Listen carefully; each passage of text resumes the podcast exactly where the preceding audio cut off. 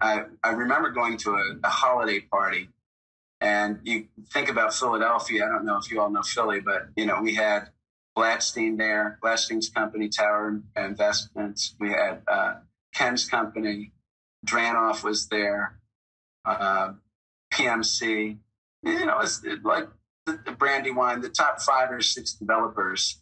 And one of the guys came up to me and he's like, "Man, isn't this great?" I'm like, "Oh, well, it's great." He's like, "We can control of the city," and it, it just again kind of slapped me in the face because you know, I said to Leslie, you know, when somebody makes a comment like that, they have no regard for the fact that nobody lo- looks like you is participating in this. And so we just decided collectively we wanted to go and try it on our own and build our own business that had a different mindset about inclusion. We, from the very beginning, we knew we wanted people and businesses of color to participate. This is back in 2008.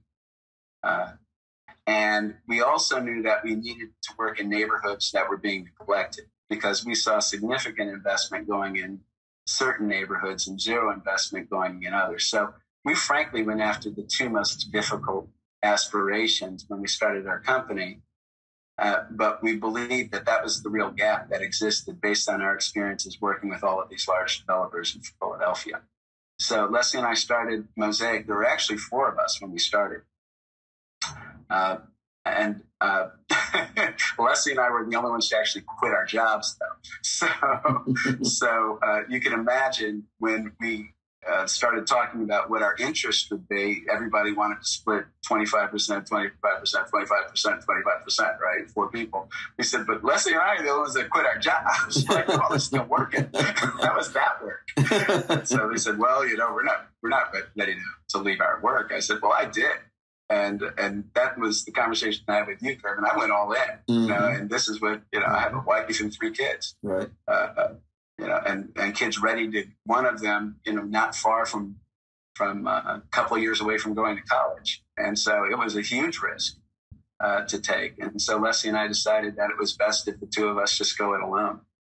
Um, and we started really working on fundamentals uh, in 2008 Steve, I don't know if you remember, but it was a terrible time in Philadelphia for real estate development. It's when the economy crashed.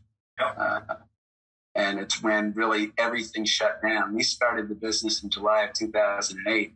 And by October, nothing had moved. Like you couldn't get anything done.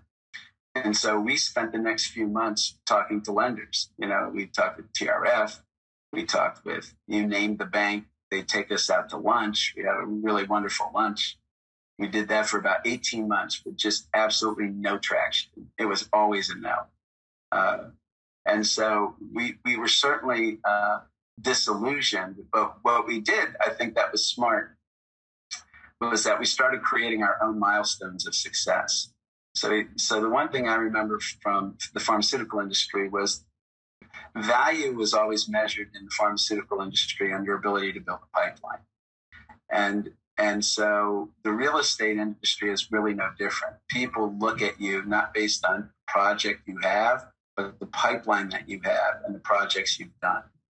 And so Leslie and I early on focused on how do we build a pipeline with absolutely no money, right? Which is, you know, a tall task, uh, but it's also uh, it's also a requirement uh, for companies of color because we don't come from families of wealth. So we have to think about what is the way to do that. And one of the first things we did was we went to uh, the school district of Philadelphia. They had a number of properties at that time that were for sale.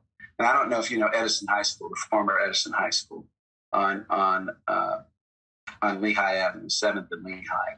That property was for sale for I think two point seven million dollars. It was a full city block at, uh, at Edison, uh, Curvin. Uh, Edison High School has a, an incredible history. It used to be an all male high school. It was around for over 100 years, and it educated some of Philly's top male athletes, elected officials. Ken Frazier from Merck went to Edison oh, High. Oh, wow.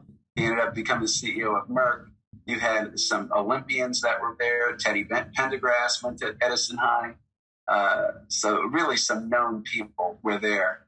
Edison High was also known because more people that went to Edison High died in Vietnam than any other high school in the country. So 64 high school graduates from Edison went to Vietnam and died.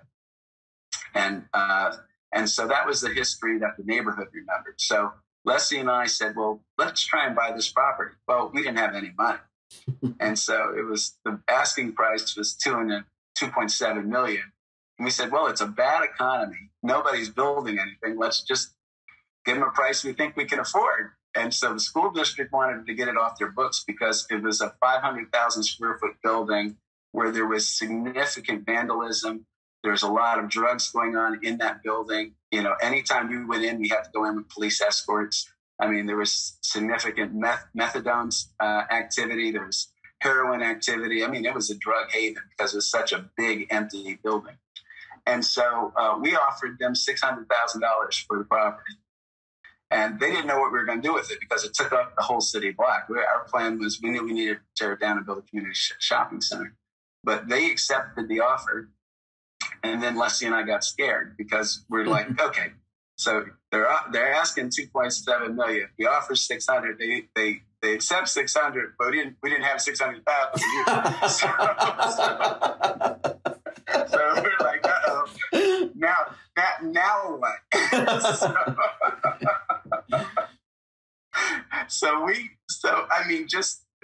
started thinking. Leslie's like, well, you know what?